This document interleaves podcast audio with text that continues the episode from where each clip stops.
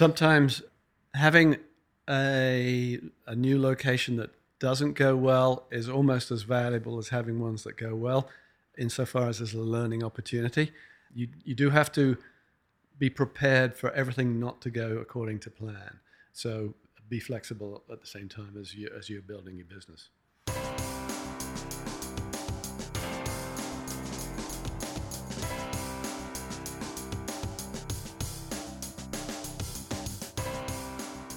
This is Pete Moore here on Halo Talks NYC. We are inside the Halo Academy with my partner, Richard Pyle, Senior Managing Director at Integrity Square slash Halo Advisors. Richard, welcome to the podcast. Thank you, Pete, and thank you for the promotion. That's fantastic. Yeah, you just got a promotion from Managing Director to Senior Managing Director. Uh, that'll be in 2018 right when Vistaprint runs their next promotion on business cards.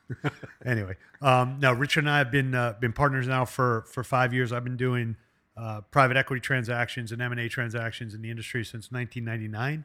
He's been doing that for longer than I have. So, why don't you give our listeners all all a abridged version of your storied background in the health and fitness industry? The highlights. Uh, well, I was one of the founding partners of um, Town Sports International. I was the CFO of that company for 20 years. And uh, when I started with the company, we had five units and $5 million of revenue. And with my team of partners, we helped build that business to 160 locations and 500 million of revenue. And on the way, we had done capital raising, both private equity and a public equity raise, an IPO. And uh, we built and bought businesses along the way. So since joining Integrity Square, it, it's given me a great insight into, as a buyer, what you need to understand about buying a business, especially in the Halo sector. And um, having done an IPO, is that you are essentially selling a business in the Halo sector. So uh, a great experience. And then since joining uh, Pete at Integrity Square, coming up to six, nearly six years ago now, have found out what it's like to be an intermediary between the buyer and the seller. So uh, I would say I got a pretty good all-round experience in what what it's what's needed. Great, it's been invaluable to have you on the team, and I'm, I'm glad we've been partners for for this long. Um, what we want to talk about today is really somewhat of an informal conversation about the life cycle of a company and when you can continue to grow it on your own, um, the risk rewards of doing that, and then also bringing in outside capital the benefits of that and also the constraints and and some of the things you need to modify and ask permission to do when you have someone else's money. So yeah, I think I mean I think this is a, a sort of a really gets to the core of an ambitious person who has a great business idea and can execute on that. There are moments in your life when you're going to need partners or you're going to need capital, and um, various phases of a business life go along with those different needs. And I think entrepreneurs should be ready to tackle those events because they're, very, very important. There are times in a company's life when you need the help of outsiders, and it's usually in terms of money and advice. Yeah, so to, why don't we just start off and um, assume that I'm building one health club in New York City. I might get a 20,000 square foot facility I can personally guarantee the debt. Maybe I'll take out an SBA loan, do the build out, buy the equipment, have that one location. Assuming that one location goes well, I might be able to go and sign a second uh, location on a lease. But now I'm now saddled with probably up to five million dollars of uh, of an SBA loan that, that I'm personally guaranteed on, and potentially a lease that uh, is a 10 to 15 year lease with a personal guarantee on, on, on that as well. So, you know, at some point in the business, you look at your your assets and then you look at your personal uh, exposure. You know, there are times when you might say, you know, uh, this is a little too much risk on the on the downside case that I want to form a, a corporation and I want to bring in some outside capital. So maybe you want to use the the TSI as kind of a a launching pad of of how that was grown and then the equity that came in? Absolutely, yeah. As, as you said, Pete, there, there's a moment where the financial risk starts to become real. You, you, as a business owner and operator, probably have a good sense of what your operational risk is and what are the plus and minuses of, of doing what you do each day and doing what you do each year. But financial risk is something you can't ignore. And as you said, uh, you co-signing a lease, or you are guaranteeing a lease, or you are co-signing a loan. Um, those are real, have real downside repercussions. So, in my in my uh, life at, at Town Sports, we tried to grow without capital. We didn't have a great access to it, so we tried to partner. We tried to do um, partnerships with landlords. We we we tried management agreements.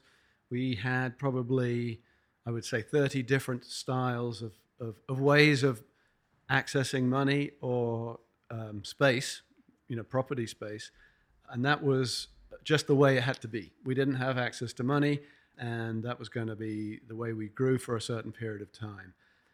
I think my biggest piece of advice in that area is you have to think forward and think, I'm going, this is the way I'm going to get into this partnership but I have to figure out the way I have to get out at some point if I so choose. So you have to, with with the help of legal counsel in often cases, you have to know that uh, this is going to be a partnership that I would I will really thrive with, but I need to know at the other end of it when all partners are not aligned that you have to find the the right formula to get out of it as well. So um, during early stages of life at Town Sports as I said, we did fairly complex deals to get access to money, and it took us probably a, a, lot, a longer time period to exit those deals when they became no longer the, the right way for the company to go forward. But certainly size mattered, and building size, as anyone who's starting up a venture knows, you, you get exposure to a lot more a lot more opportunity. So you sometimes have to do things along the way, but um, be fully aware of some of the commitments you're making have to be unwound at some point. That's great. So if we take a step back and say, you know, pick up on that, I've got two locations in New York City, two health clubs for for explanatory purposes. I am the 100% owner of those two locations. I've got some debt on there. I uh, put in a little bit of equity, and I've got uh, my signature on uh, these leases to landlords. There's really only four ways that I can grow the next set of locations. One is I can take the cash that I've generated from those two locations and parlay that into the build out of the next several clubs. Uh, I can go to a landlord, as you referenced, and I can ask the landlord, hey, build this location out for me, and I'll pay it back to you in tenant improvement dollars as part of the lease that I'm going to pay you over a 10 year term. And Richard can uh, expand on that later. Um, I can go to a bank and I can say, hey, look how great I've done with my current business. Will you guys loan me money? so you can build it based on debt, or you could sell a piece of equity in your business, whether it's to uh, wealthy investors, whether it's to family offices, whether it's to institutional funds, or whether it's you know someone that that that you know that or a member that wants to um, to put some money into your location. So as you think through each one of those, you know I think one of the issues with a number of companies is that they grow too fast and their operations kind of aren't up to speed with the vision of the owner of the company. So, Richard, as you grew New York Sports Clubs systematically, you know, how did you kind of toggle between what can we actually take on from an infrastructure standpoint for and what can we finance? It's a, it's a really really delicate balance, and it's something that you must never forget to do. I think one of the checklists for success is you have to have a plan you have to have um, a knowledge that you're going to bring in different capabilities, be that in terms of your, if, if you're bringing in a CFO or you're bringing in a, a head of uh, marketing or bringing in a he- head of operations, you have to know when you should be, you should need to afford those human assets, and at the same time, as Pete was referring, you have to be, know when you need to bring in a bank or a new landlord, or you have to know and have a plan. All plans, you know, uh, are just that. They're they're just a it's a roadmap really. You won't necessarily hit that plan along the way, but you you need to know the general direction you're going to take the business. So you need to have the ability, and when you're bring, thinking about um, bringing in outside capital, and spe- specifically, you need to know what those providers of that capital are going to need. They're going to need regular financial statements. They're going to make sure need to know that your operating risk is low. They're going to need to know that you have a game plan and a set of let's call them projections, but you need to you be you need to know and articulate to them that you believe what you're going to do is going to actually be the outcome that you that everybody wants. So here we are with two locations. We figure out a way to get to four locations. We've got a good brand uh, in New York, maybe in a club in Westchester, a club in Long Island, and um, we see that we we're running these operations well. The clubs are packed, and we say, look, you know, we think we can go from four to eight. We can go to eight to, to 12, 12 to 16. A bank is not going to say, I'd love to fund your vision. You know, equity is designed to back your story, to back your plan, and to back your team. And I don't want the team to be left as third, but it's probably first. So, you know, Richard, as we look at clients and, and define which ones, you know, could get institutional capital or, or are poised for growth, you know, maybe we can give someone an inside window into how we look at things. Absolutely. And I think uh, one other thing we should say is that a lot of people think, well, the first step is to go to a bank. Remember, lenders are not looking for the, the upside. They're looking to get their capital returned and a reasonable return on the capital. So the, the, the blue sky is not necessarily what interests the bank. Uh, it is the uh, it's the repayment over a long time, and as Pete mentioned, the the if you're raising equity, which might necessarily be your next step in this in this uh, progression that you have going here, the providers of equity are the ones who are looking for the upside here, uh, with some downside protection. What also should be said here is that let's say uh, Pete's hypothetical example you're going to get opportunities that come to you. Uh, if you've got a great business with four locations and you start to think, well, maybe I can replicate this and let's target opening eight, let's target opening 12. You have to prioritize. Opportunities will come to you if you have a good business. Uh, other people will notice, and uh, maybe it's a landlord comes to you, maybe it's a new partner comes to you. So you have to be able to learn. Let's take the the best priorities. Uh, let's not just take the first thing that comes along. Be very selective and be very sure that the game plan that you've established for your first four is going to be the game plan that's successful for your next four and the next eight and so on and so forth. Yeah, and I think when, when we look at businesses, you know, we get the, the opportunity to look at them, you know, in a rear view mirror and, and the management team explains to us, you know, that that location didn't go well. And there's usually a story there's each one. There's, there's always, always a, a story. There's always a story. It's either, you know, it was a great rent deal and the supermarket went out and the the real the developer was going to redo the entire shopping plaza and we just needed to be the first tenant in and then there's no other tenants in the in there because they didn't wait until that you know those other deals got signed. Sometimes having a a new location that doesn't go well is almost as valuable as having ones that go well, insofar as there's a learning opportunity. Uh, I remember we had what appeared to be a great opportunity to build a new location in Baltimore. It was very hard to finance, so we had to do a lot of loan guarantees, and it was it was complicated. Turned out the location was not one that we'd ever tried before. It was in a downtown area where there was a it was a, a, very high turnover population, and the daytime nighttime population was also significantly different. Daytime was fantastic, nighttime was terrible. So, for many reasons, uh, that location was not a financial success. It was wrong sized. It had the wrong facilities. We made every mistake. But I actually look back on that that um, that attempt at growth as being a great learning experience. It was it was the moment when you know what? We learned the five things that we should never do again, and and hopefully that turned out to be our, to our to our advantage. But uh, you you do have to be prepared for everything not to go according to plan. So be flexible at the same time as you as you're building your business.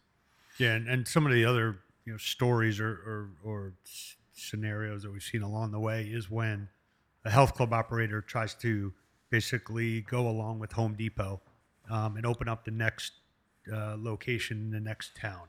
Well, Home Depot is there because there's a lot of construction going on, and the people actually don't live there yet.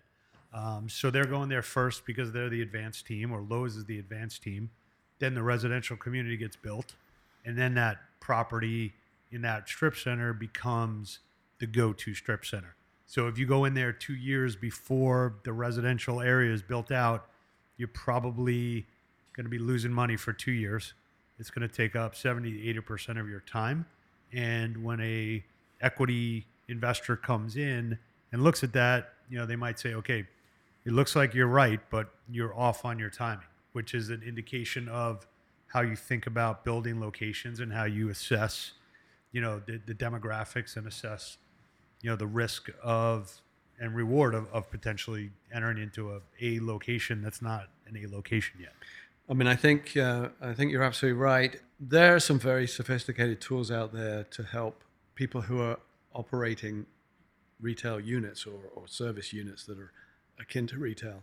There's a lot of uh, assistance you can get in terms of um, locations services, understanding traffic patterns, household incomes.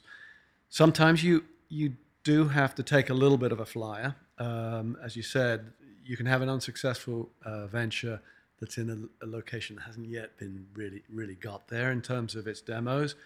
Sometimes you have to do that if you're prepared if you're prepared to do that so that you can be the first mover. You have to weigh up if you have the financial capabilities to remain not quite as successful as you want initially if over the long term you believe that uh, it's, it's, going to be a, a profitable unit over time. So you're, you're up to eight locations and you've got a management team. It's 100% owned by probably the operators uh, of the company. Now they're personally guaranteed on eight leases. The loans have gotten higher, the equipment leases have gotten higher. They look at their personal financial statement and there's probably 10 to 20 million dollars worth of contingent liability and they're running an operation now that's not within a 20 minute drive of their house and what typically happens is uh, Integrity Square Halo Advisors will get a call and say, "Hey, look, I'm I, I want to grow and I want to take some money off the table. Is there a partner that would potentially back me to take this to the next level? Maybe offload some of the risk of the deal uh, and give me some incremental upside, so I don't have to finance the next phase of growth." So, you know, do you want to go through together, you know, back and forth here on some of the things that that that CEO slash owner, you know, needs to calibrate. And obviously, this is going to be as a checklist in the in the academy, but you know, things for for people to really think about hard. I th- I think um, that that moment where you're where, where you can really see the upside to your business, you have to be ready to bring in a partner, and that is a moment that's a, a pretty big one in the life of a company because partners inevitably need things. They need to understand what their risk is that they're taking. They need to understand the performance of the business that they're investing in. They need to know that fairly regularly, and they need to know that the decisions are being made either collectively or uh, by the owner of the, the original owner of the business are the right ones. They don't want to go off track. They, I think one of the watchwords is stick to your knitting. Don't start to diversify before you've really, really nailed down your business model. But those those new owners, let's say you're successful and you've used Integrity Square to help you raise some uh, capital. What do those owners need? Well, they need some form of governance in your business. They need to know you're running it correctly. They don't need to worry about risks that, that they're taking that they're not really hearing about. They want to hear the good news. They want to hear the bad news. They want to hear that regularly. So you have to make sure you've built an infrastructure that can help feed that need. Typically, if you're borrowing as, as well from a, from a bank that has been bought in by a, a private equity owner, you're going to need to report to that bank very regularly. There, there are bank covenants that have to be adhered to, so you, you, you have to stay within those requirements that the bank is lending under. Uh, so there are things you have to perform. You have to perform on a profitability level. You have to perform by not wastefully uh, using your resources, and I mean potentially buying or, or building business, you know, assets that you don't necessarily core, core to your operation. You need to know that you're running your business in the most efficient manner. So there's a string of reporting requirements that both of these new partners you have uh, will, will, will expect. And you have to have an infrastructure that is ready to provide that to them either monthly, quarterly, or annually. So be ready for that. Don't, it's not, it should not be a surprise.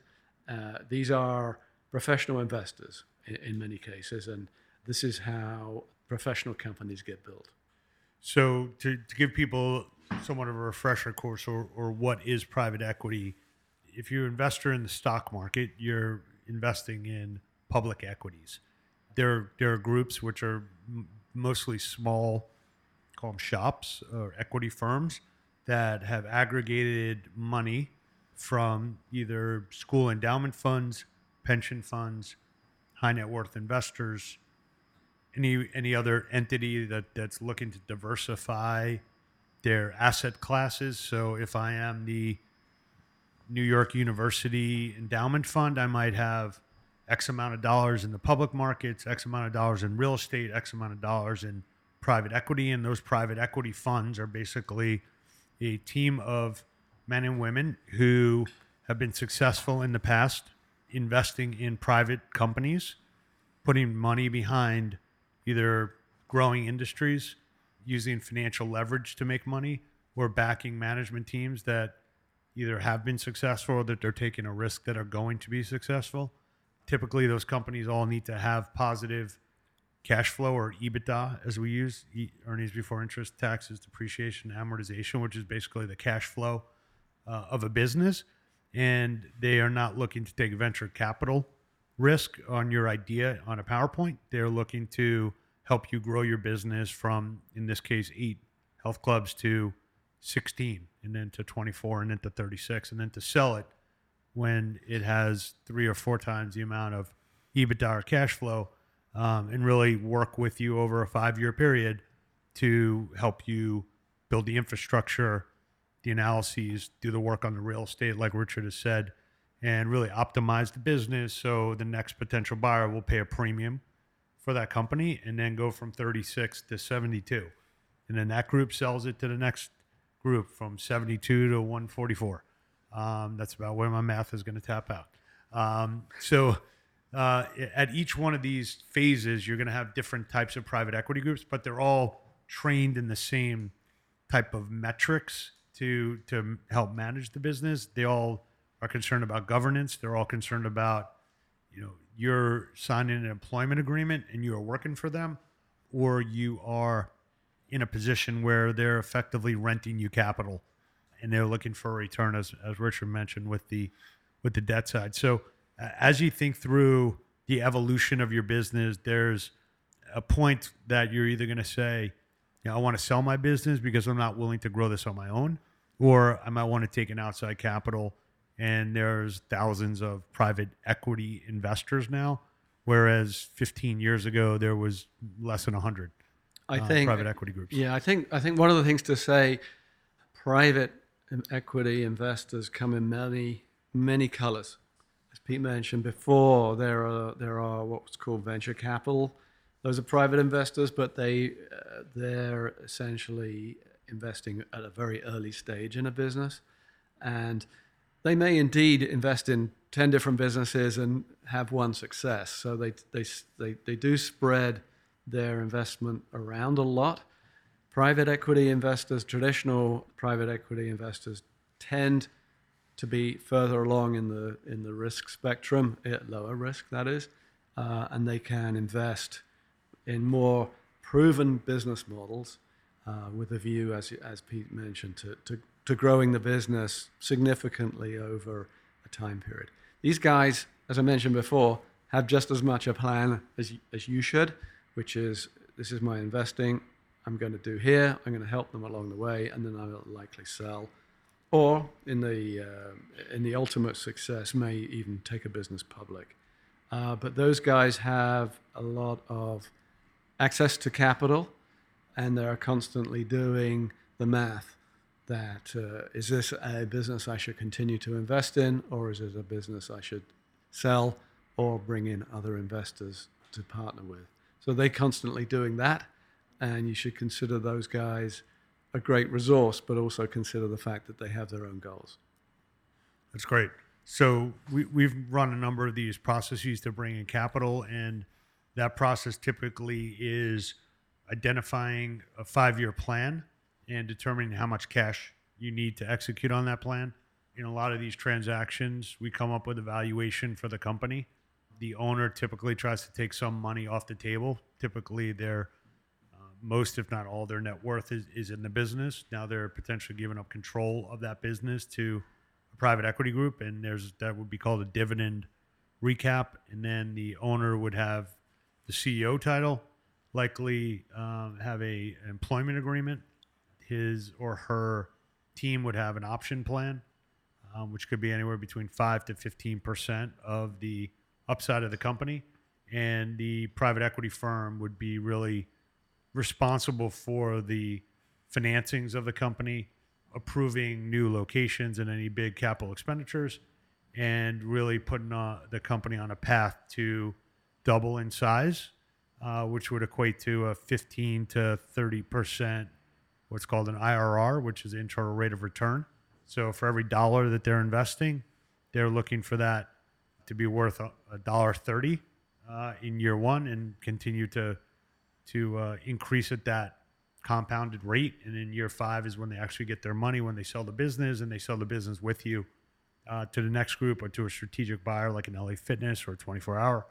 Uh, in this example of the health clubs, and um, you know, picking the right partner is likely the most important marriage you are going to enter into, and it is as important as a marriage from a personal standpoint um, if we equate it to the business standpoint. So maybe go maybe we'll take a couple minutes and kind of go through some of the the questions that we you know think about or that we have our clients or people that are looking to do private equity deals. And this will be in the the academy as a template, but really to understand who you're partnering up with because you're partnering up with people that make up a firm that are running capital and there's nuances and cultures and operational ways that they do business that they get a reputation for, good, bad, or indifferent. And those things need to be diligence, just like you would diligence a new employee um, at the highest level and a a partner. So, Rich, you want to you want to hit on a couple of the important ones that we've gone through several times? I oh yeah, sure. The one of the things is the time horizon. I think that you have to understand that the your new investor is going to invest over. Some private equity groups will talk of a five, four to five to six year investment period. Others, which can be, for instance, let's call them family offices, may have a much longer um, uh, investment timeline. So I think a, a family office is often a, a, another form of private equity that has has, has maybe has different um, investment criteria. They may like to own assets for a longer term, uh, be looking for a different type of um, taxable or non-taxable return. So you, you, uh, understand the time horizon of your investor and what that means to your business plan, and if that business plan can can um, fit snugly into their their investment horizon. Really, how the investor structures the investment in your company. Uh, typically, uh, they do it by way of what's called preferred investment, insofar as they would have, uh, let's call it first dibs on money coming out of a company. Uh, so you're essentially put behind those guys. And the way they think about that, the reason they think about their investing in such a strategy is that typically, if you've taken money out at, at your at your money raising um, instant, you essentially have had the first money out, and they really feel that they're they're due. It's their turn after yours.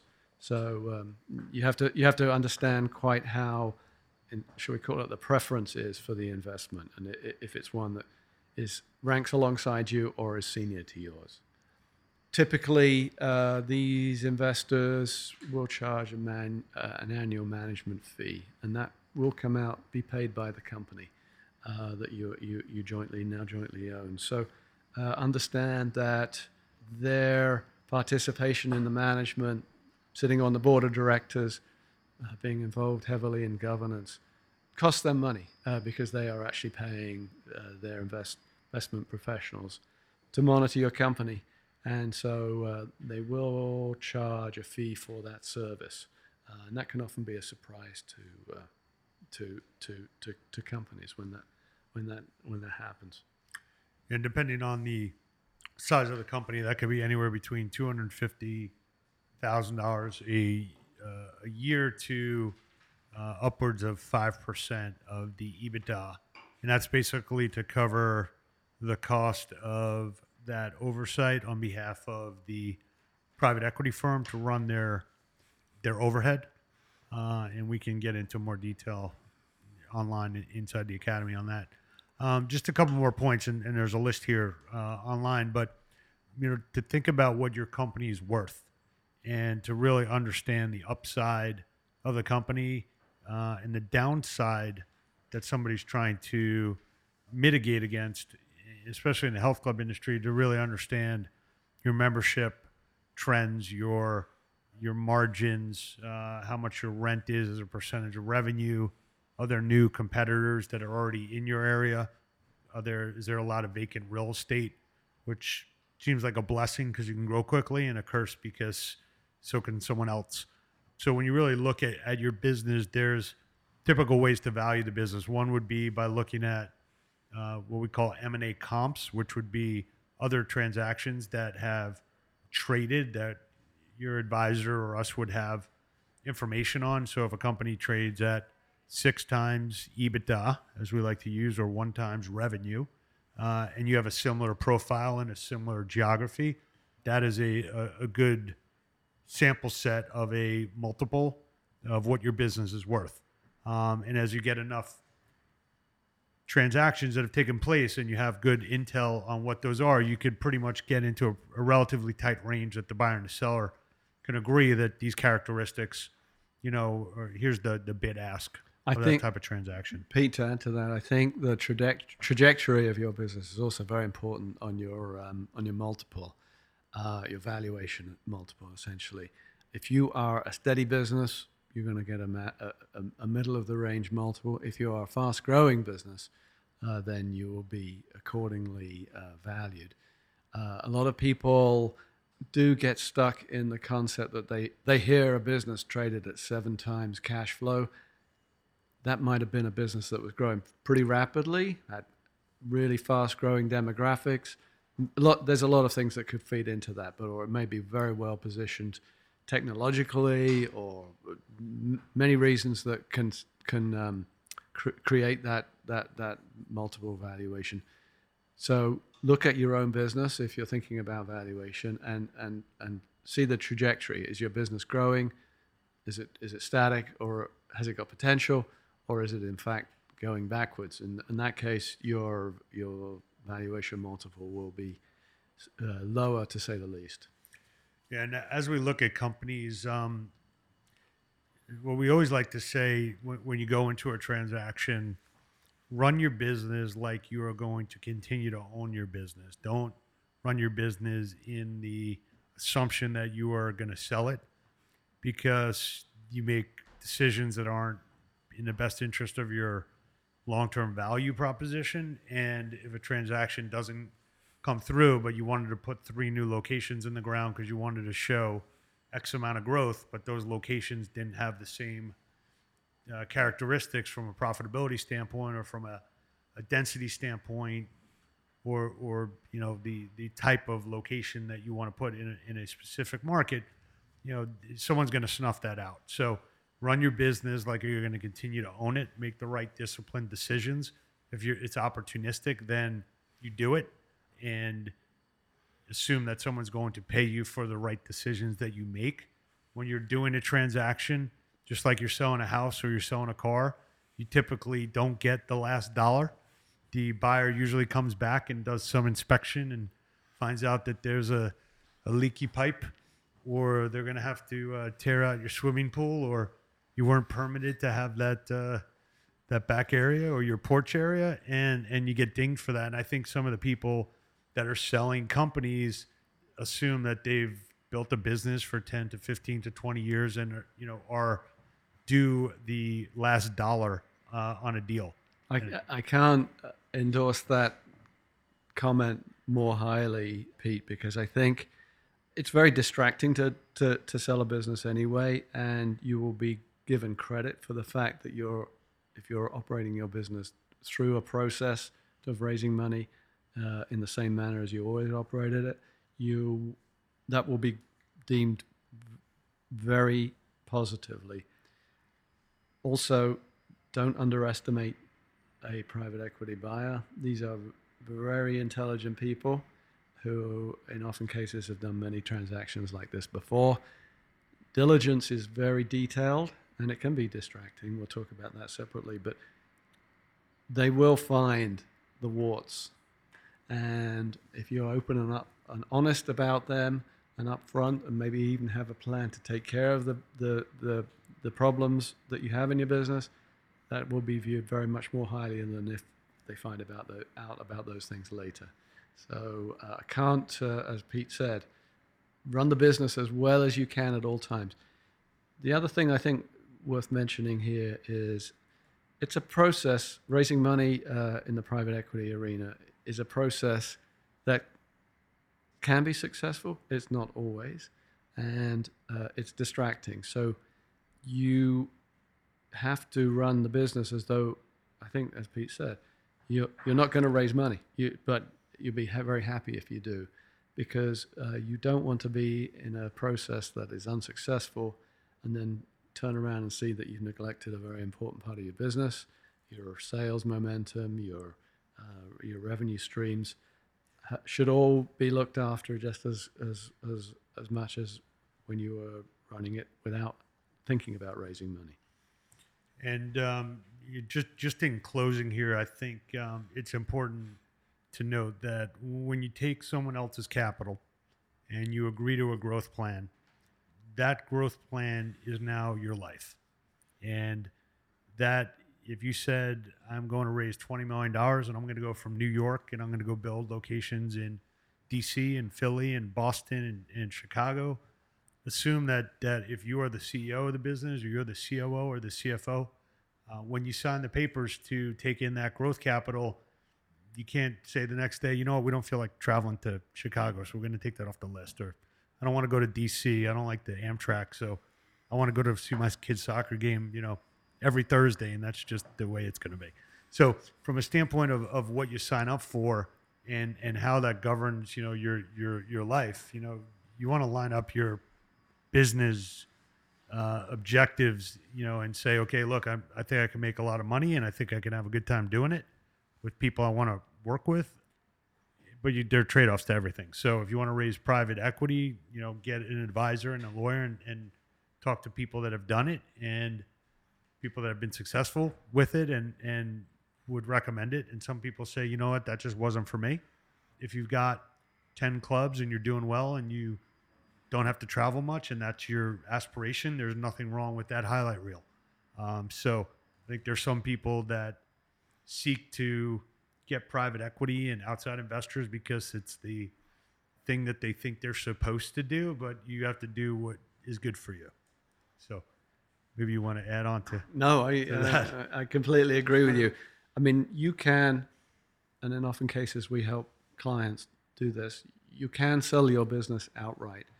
Uh, but you can't expect to get a premium valuation if uh, you're selling a business that has suddenly has no management team and, and a new investor is going to have to put their own team in place uh, and figure out what, what's what's been going all along. So maximizing valuation usually means that you're partnering with someone going forward. Uh, if you want to minimize valuation, then sell your business outright if you can find a buyer. Right. So there's there's a lot more background on that in some of the other podcasts as well as uh, inside the academy, and uh, continued success and measured success. Thank you, Richard. Thanks, Pete.